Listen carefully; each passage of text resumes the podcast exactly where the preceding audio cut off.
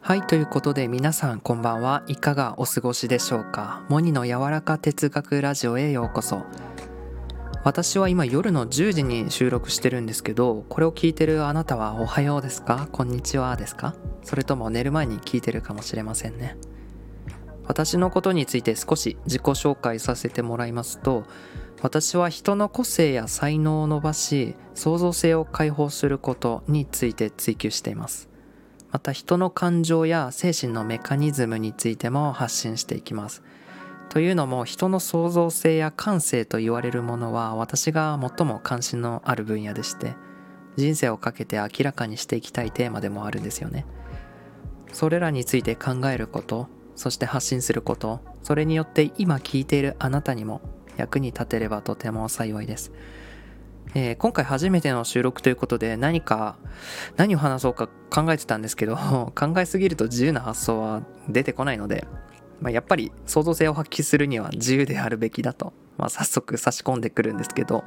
えー、今回語るテーマはオリジナルなんてものはないということで、まあ、人って何かしら独創的なアイディアとか新しい発想とかを生み出したいって思うじゃないですか。思いませんか？僕は思うんですけど、まずそのオリジナルっていうことについてですが、そのアイディアっていうものがいきなり湧いて出てくるものではないということなんですよね。で、あなたは何かしらにこう影響を受けて人生を歩いてきていて、その自分が影響を受けているアイディアと他のアイディアが掛け合わせられることによって新しいものが誕生するっていうこの考え方なんですよ。だから全くの無ゼロの状態からいきなりこうボーンってアイデアが湧いてくるっていうイメージとはちょっと違くて、もともと何かアイデアがあってそこに別のアイデアとこう掛け合わせられた時にまた新しいものが出来上がるっていう。で、その掛け合わせられるものがその多ければ多いほどよりあなたは独創的だねって言われるようになるんですよね、うん、例えばあなたが一人の人からしか影響を受けてなかったらあなたは第二の〇〇だって呼ばれるんですけど、ひゃくにんから影響を受けたらあなたは個性的だって、あなたは独創的だって言われるようになるんですよ。オリジナルってことですね。そして人がいいなって思ったものや心が捉える世界観っていうのはそれぞれ違うからですね。あなたが素敵だと思ったものはこう盗んで自分のものにしていくことで世の中にはないオリジナルと呼ばれる世界観を作り出すことができるし、オリジナルなものを発信できるようになります。だからいきなりオリジナルなものは生まれなくて、もともと自分が持ってるアイディアとそしてあなたが